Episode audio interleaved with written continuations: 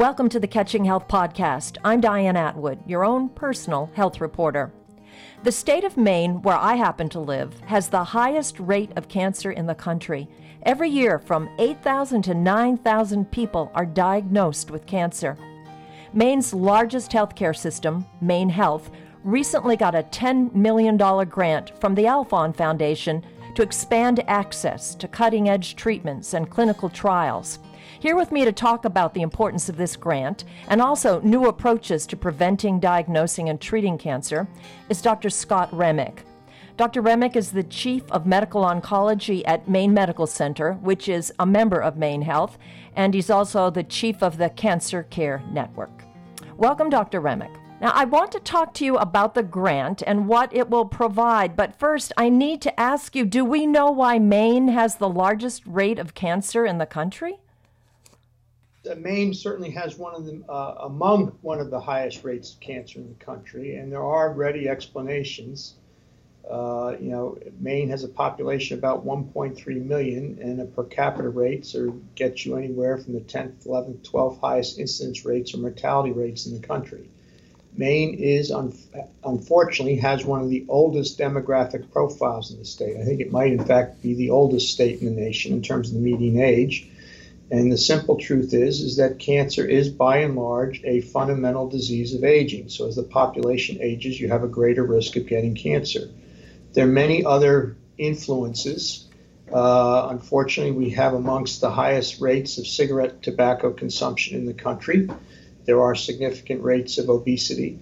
There are occupational exposures. A great deal of our the state economy is based on the seashore and then you have exposure to sunlight and UV.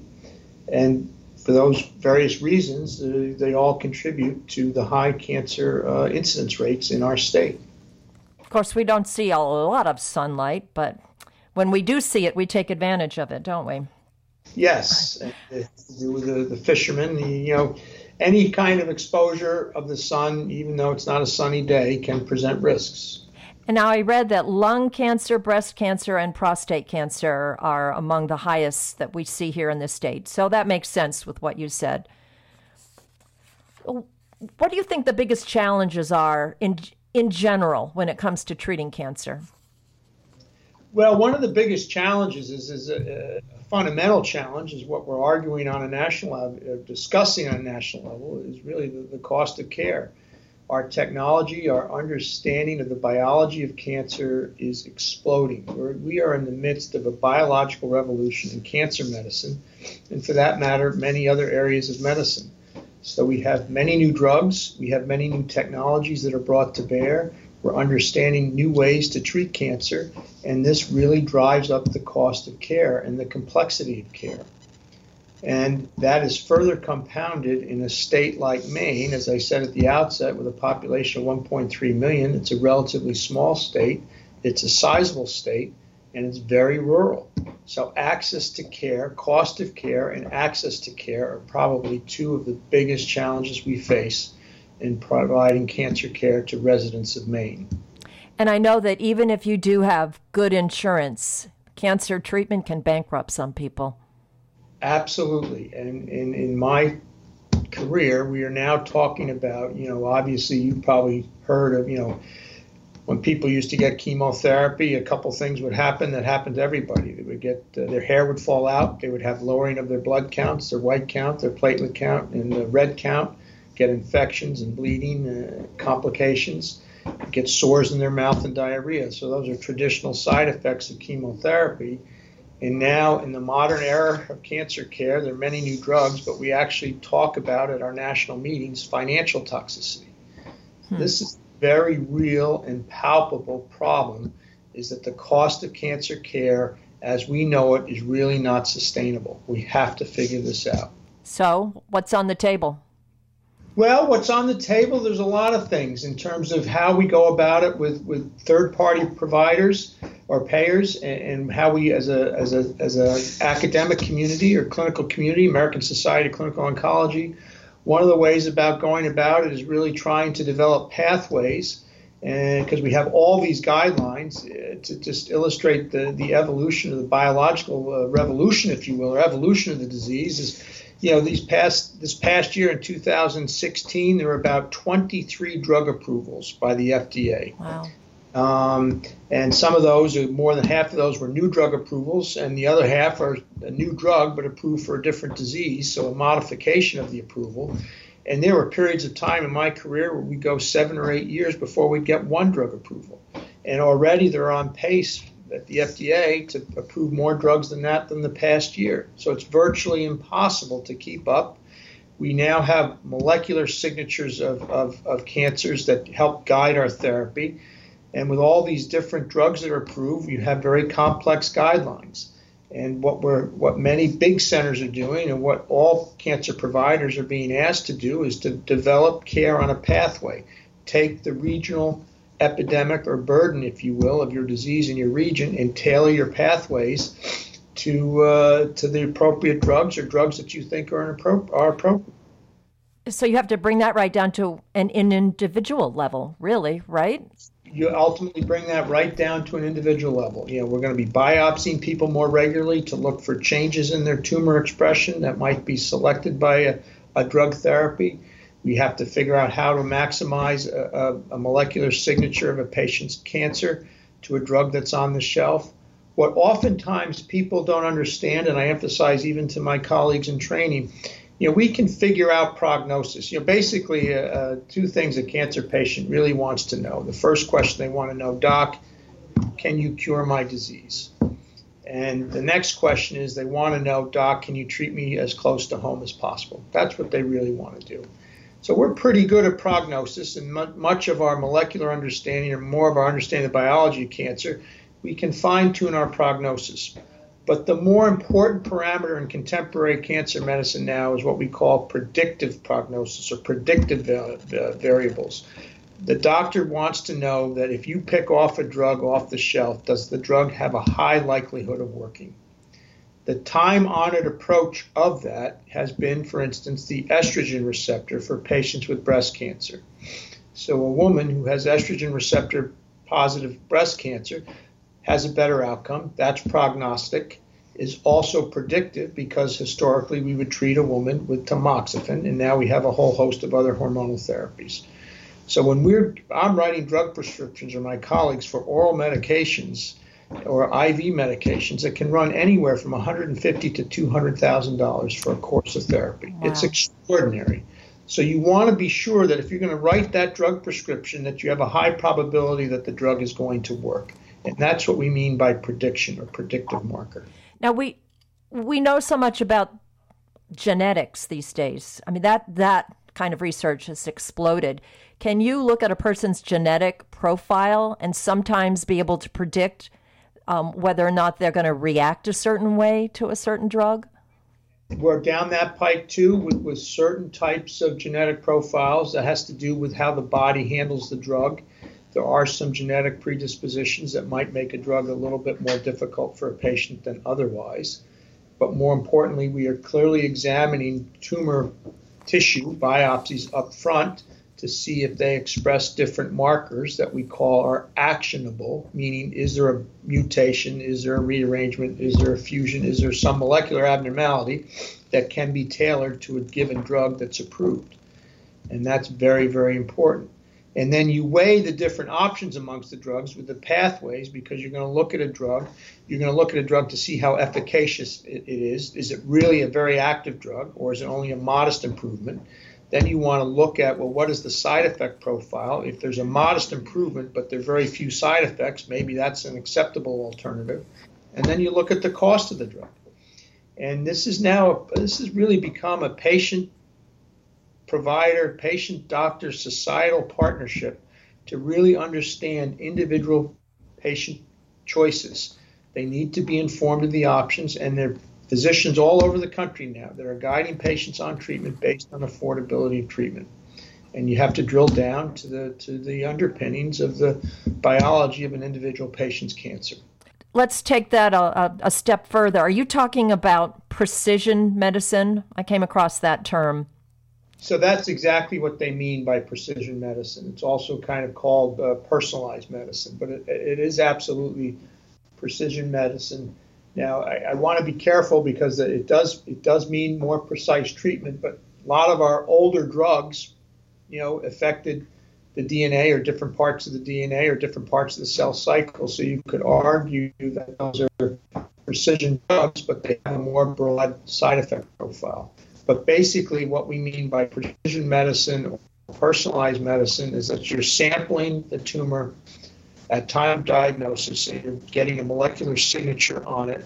And different tumor types have different drugs, have different targets that may be more actionable than others. Not every tumor has the same spectrum, but that's exactly right. You're looking for a precise mutation in a person's tumor to guide the selection of a drug.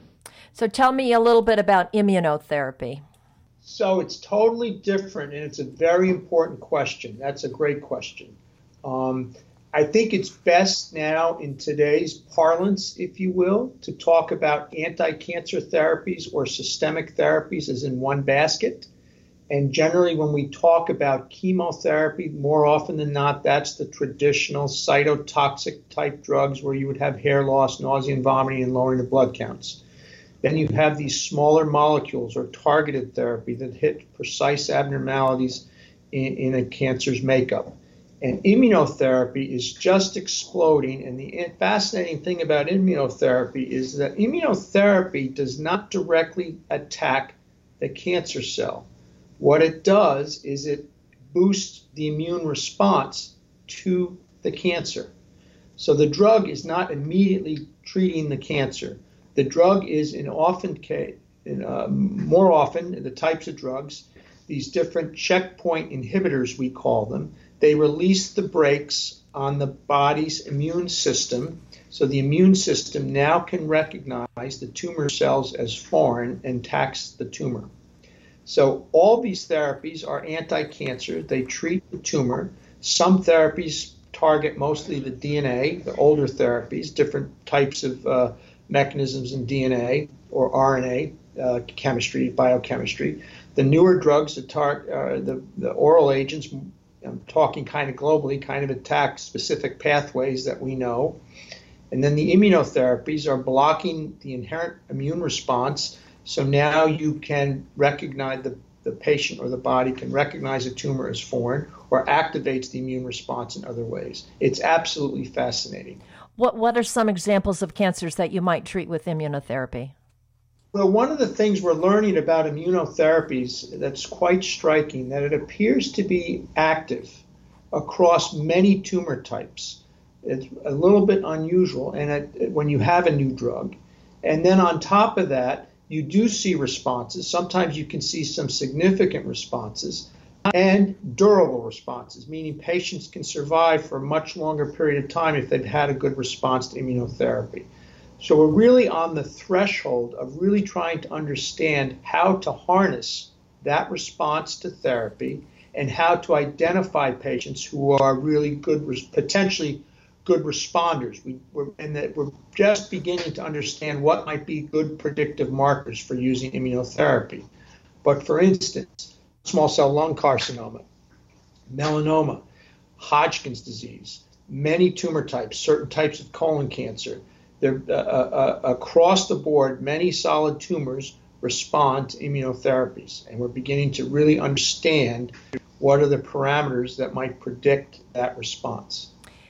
Do we better understand what might turn on or turn off a gene that might predispose you to a certain cancer or perhaps protect you against a certain cancer? Well, we're learning a lot about different, uh, there, there are heritable uh, there are heritable cancer syndromes where you uh, have an oncogene that's passed from generation to generation. Uh, a good example of that is the BRCA1 and 2 uh, genes that are particularly prevalent in Ashkenazi Jewish populations and uh, represents a small percentage of women that get breast cancer and ovarian cancer. So that is basically what we call a germline mutation. You're asking some very good questions. I don't want to confuse your audience. They're basically two types of mutations, and we talk about a germline mutation. That's a potential mutation that leads to that can lead to cancer that's passed on down the generation. the majority of cancers are caused by somatic mutations. Those are mutations that occur after conception, if you will, later in life, in adulthood, and those mutations, those somatic mutations, predispose to development of cancer. Now, what you're asking, there could be uh, lifelong uh, and environmental influences that impact. We know that the, the environment, you can have uh, changes to the DNA that are influenced by environmental changes, by aging, by different chemical exposures, or just, uh, you know, in some cases, the inadvertent, uh, you know, uh, problems with DNA repair. That there's a problem that just doesn't isn't repaired that leads to a mutation or sustainable or abnormality that gen- generates to a, to a cancer.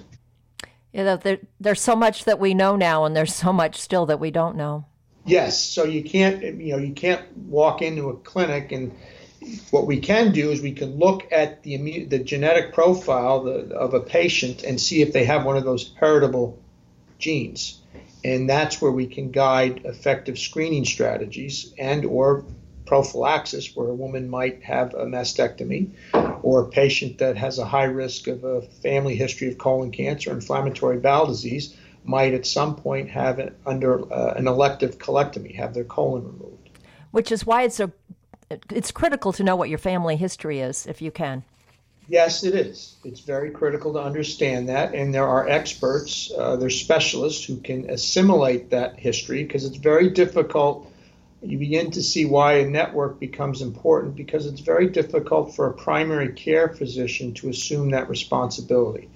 That if they identify a patient that has a, a big history of cancer in a family, it's appropriate to refer that patient on to a program where they deal with that and they can take a more careful history and map it out and then do some studies, you know, do some blood work. So, in addition to all these advances in the treatment of cancer, what about advances in being able to diagnose cancer earlier? Well, there's a lot of there's a lot of emphasis. It's also a very contemporary discussion that uh, there are screening strategies that are evolving, uh, evolving. Uh, been some have been with us for a long time, and they're still evolving, and some are being newly developed. And, and I think there are some uh, effective strategies uh, to screen in the effort, in the hope of identifying cancer uh, at an earlier stage and or preventing it.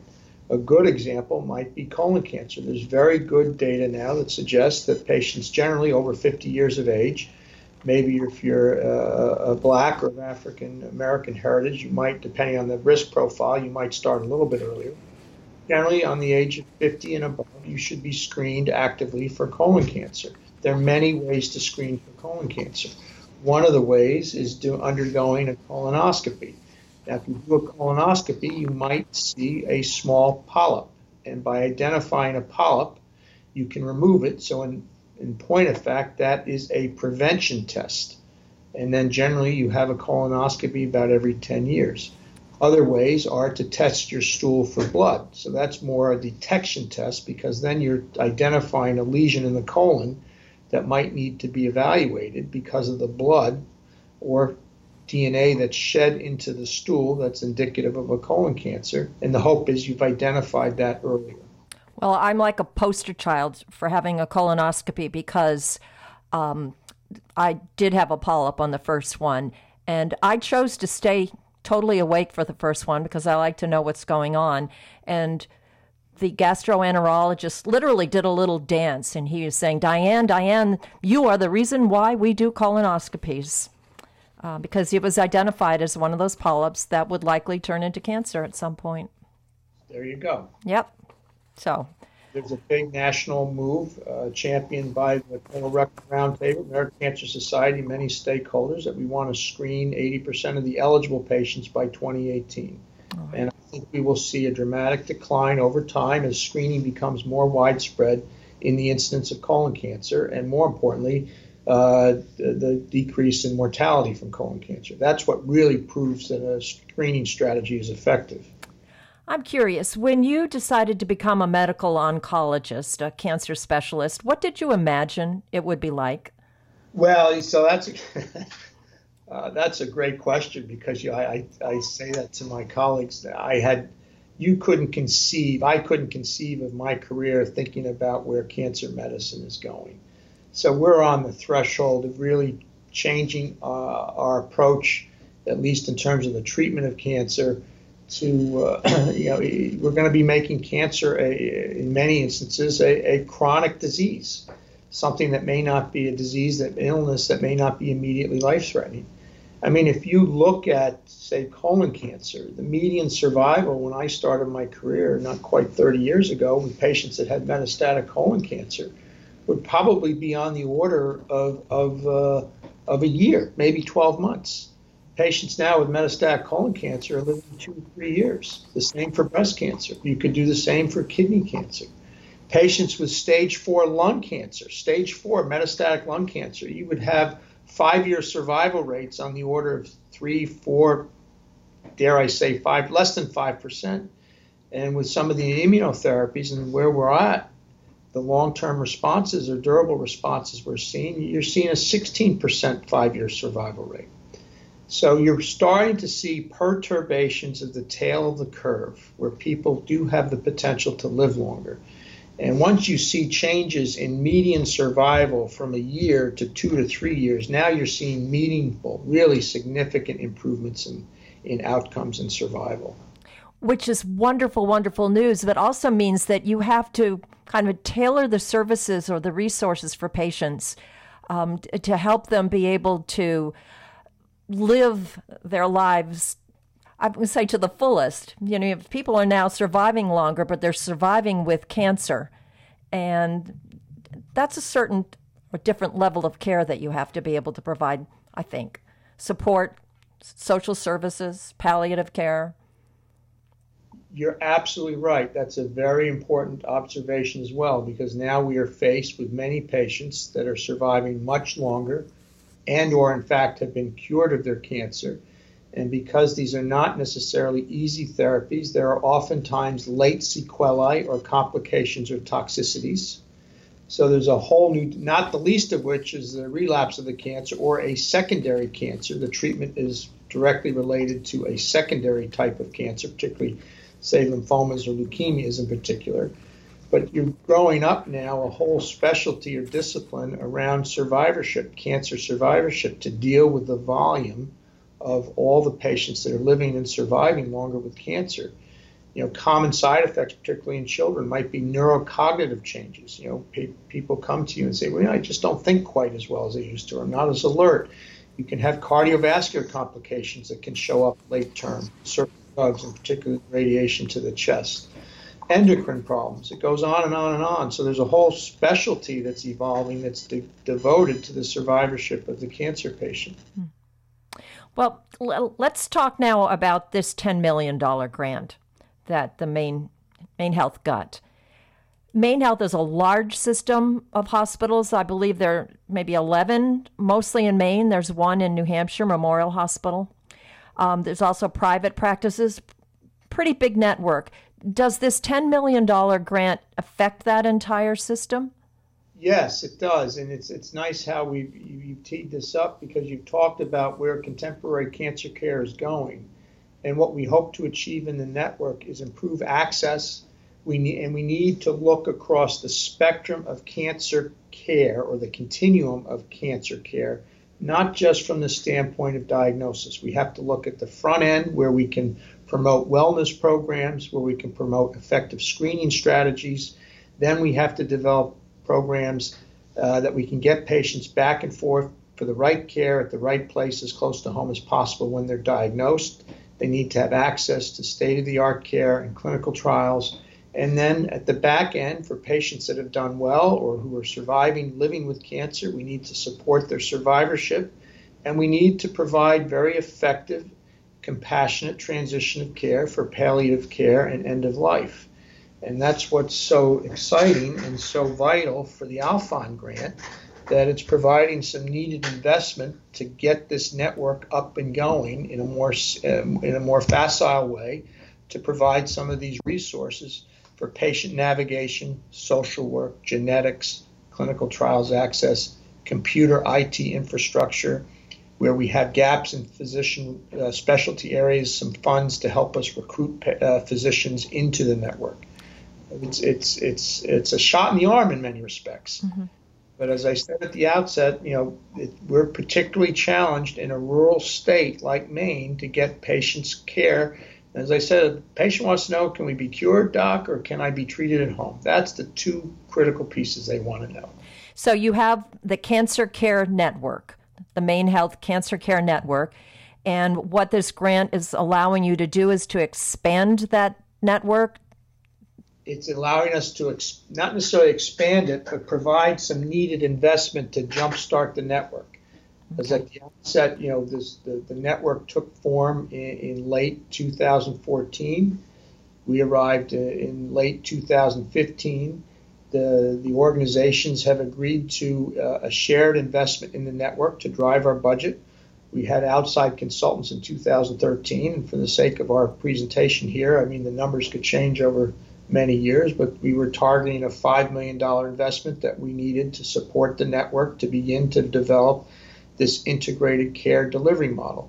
At the outset, the organizations made a commitment to contribute 1.1 million. We now got up to 1.7 million, and with the Alfond grant now, we get an additional 2 million. So you can see the increment gets us up there much quicker. And the goal is that by the end of five years, we will be whole. We will have a budget at the network level on the order of 5 million, and five years from now, it should be more. It also provides us an opportunity to seek other funding, to, to seek other partners uh, to this network. That's, that's also important.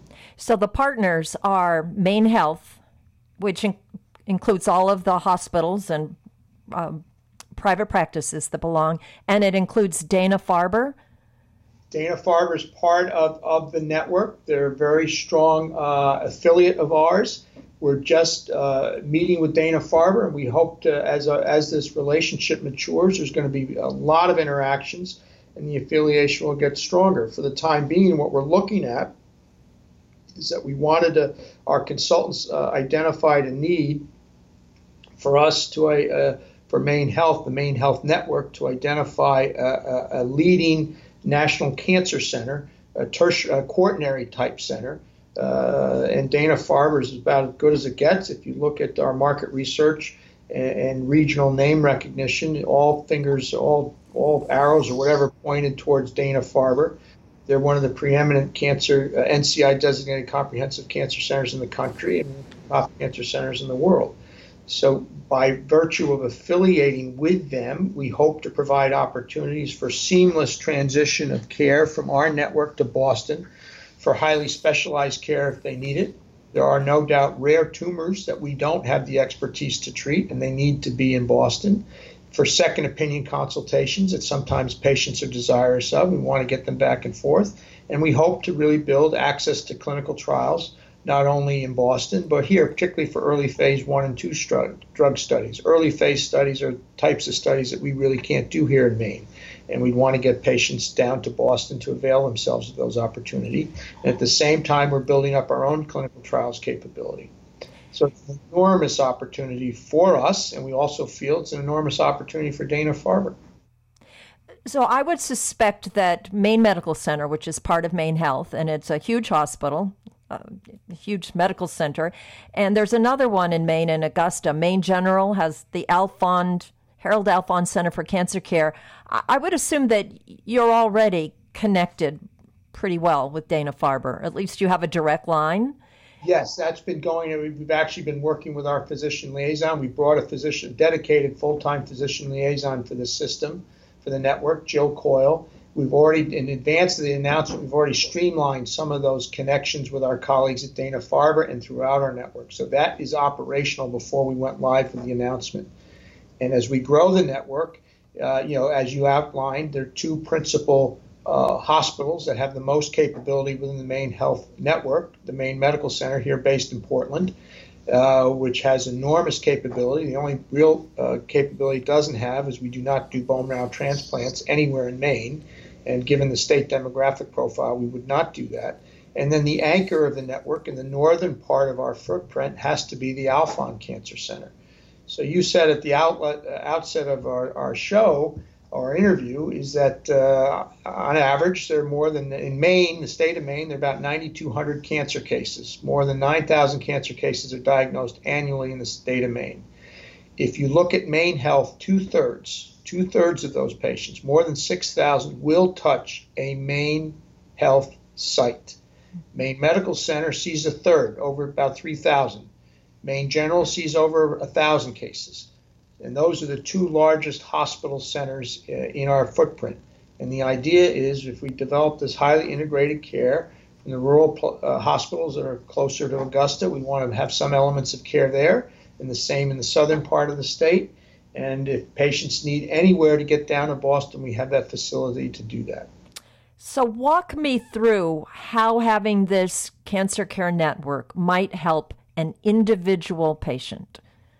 Well, it helps an individual patient because now we're all working together. We've been working together, but now it's it's officially launched. So in a rural community, through our physician liaisons, through our nurse navigators, through our network of providers and cancer specialists, we can connect people to get their therapies as close to home as possible. We are developing electronic tumor boards throughout the network. We have criteria for what groups of patients should be discussed at a higher level where we all can agree upon where the optimal care or surgical procedure can be given. And we're working as a team, and we have some investments to, to facilitate this, to get people back and forth. So it's not inconceivable a patient could be presented at a tumor board, could, could theoretically have a, procedure at their local hospital, or needs to be referred on to Augusta, or needs to refer down to Portland. And if that's a, they have their surgical procedure, then they get back home, and it depends upon where's where home is, they can get their chemotherapy closer to home at a facility and or we hope to have a more robust offering of trials where they can also get treated on a trial closer to home. So one of the keys is uh, it's a truly coordinated care model. A truly coordinated care model where the patient can gain access to any of the main Health sites.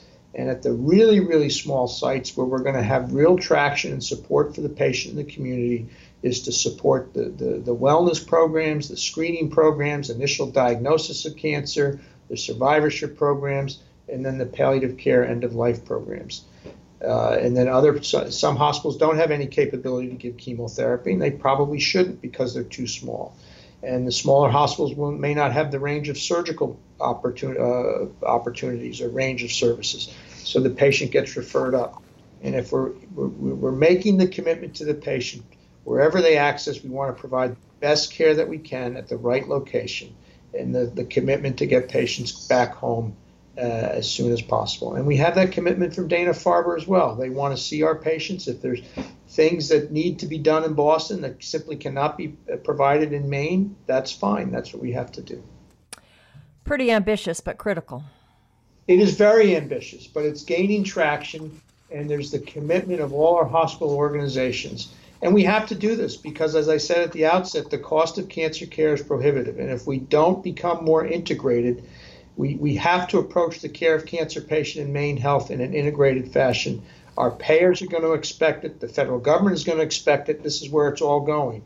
And if we don't provide these avenues and try to identify efficiencies and, and pathways and, and routine care, it's going to be very difficult. So this is something the, the Maine Health is absolutely committed to. I must say, the Harold Alfond Foundation, uh, Harold Alfond himself, he passed away from cancer, I believe, but a pretty generous man, a pretty generous family. To take a look, um, they funded the Harold Alfond Center for Cancer Care. They're funding this. I know they fund a lot of um, colleges, sports programs, so we're lucky here in Maine to have them we are very lucky, and I think that they realize there's an opportunity here that goes beyond just bricks and mortar, which is something very prideful of. They've made enormous investments in Central Maine, and rightly so. But this is something that has a potentially has greater impact for for more Mainers, and it's it's extraordinary. It's a very gracious gift. They have tasked us with a lot of accountability, which is terrific. There are things we have to do, and we will do them and it brings together the resources of the system, the Alfond Cancer Center, Maine Medical Center, and a very strong partnership with, with Dana Farber. It's, it's a wonderful recipe, and it's before us, and uh, we're working hard to really provide every opportunity for a patient that's diagnosed uh, cancer. You know, one thing we even haven't touched upon is the Alfond Foundation has supported the Jackson Laboratory in Bar Harbor with the launch of the Maine Cancer Genomics Initiative. And that's a very powerful initiative that gets to the heart of the genomic challenges we talked about uh, at the outset with where cancer care is. And, and this grant and the Jackson Laboratory is partnering with all medical practice in the state of Maine, beyond Maine Health, to provide uh, genomic testing for 600 Maine cancer patients a year for the next three years for 1,800 patients. Well, we've touched on a lot of topics here under the umbrella of cancer. Is there anything that I didn't ask you that you expected me to ask you or you wish I had asked you? You know, you've covered, we've covered the waterfront. Uh, you know, cancer is, is a big challenge. The cancer burden in the state is significant and it's a public health challenge. And I think you teased out uh, what we're trying to do at Maine Health and importantly, how we're trying to be responsible. Uh, responsible to our patients, responsible to our payers, and socially responsible to provide access to patients so they can get the best cancer care. We're on the threshold of really growing this network, and the Alfond Foundation is, is helping us get there. So, I'd like to end with some advice from you. When it comes to trying to prevent cancer in the first place, what are your best recommendations for us? Best recommendations, I think, are to be informed with what your individual cancer risk is, that changes over lifetime, it changes over exposure. So that really is a discussion that a patient is going to undertake with their primary care provider or their primary health care provider. And simple things, you know, wellness, eating well, exercising appropriately, not smoking, getting vaccinations up to date, being careful with uh, sun exposure, common things. You know, human behavior is hard to change, but there are a lot of things we can do uh, as patients, as caregivers, to really try to keep patients and families informed about how best to, to, to live an active, healthy lifestyle. Are you more hypersensitive to that, being in the field you're in? Uh, yes, to a certain extent. It is. It, it you know, it, it's very difficult, as I said, to change human nature, and I and I think there are indices now that you know smoking rates are on the decline. Uh, obesity is still a, a, big, big problem, but there's a lot of things we can do together. And, and healthcare this day and age is, is really it's a partnership. The, the patient or the individual has to assume some responsibility for their care with a strong physician, strong health team provider. It's no longer a one way, it's a bi directional interaction between patient and their physician. And that, that's the way healthcare is evolving. So none of us patients should fear speaking up to you, doctors. No, they shouldn't. They really shouldn't. A sign of a good physician should be be receptive to any patient, confronting them with, with some difficult choices about lifestyle changes or things that they have to do or what they shouldn't do, or any questions about anything regarding their health care. Forget cancer. And I think most physicians will be appreciative of that. Well, we'll end on that note. Thank you, Dr. Remick. I appreciate the time you've spent with us. I've been talking with Dr. Scott Remick. He is Chief of Medical Oncology at Maine Medical Center in Portland, Maine, and he is Chief of the Cancer Care Network for Maine Health. And I'm Diane Atwood. You've been listening to the Catching Health podcast. For more health reporting that makes a difference, be sure to visit my blog at catchinghealth.com.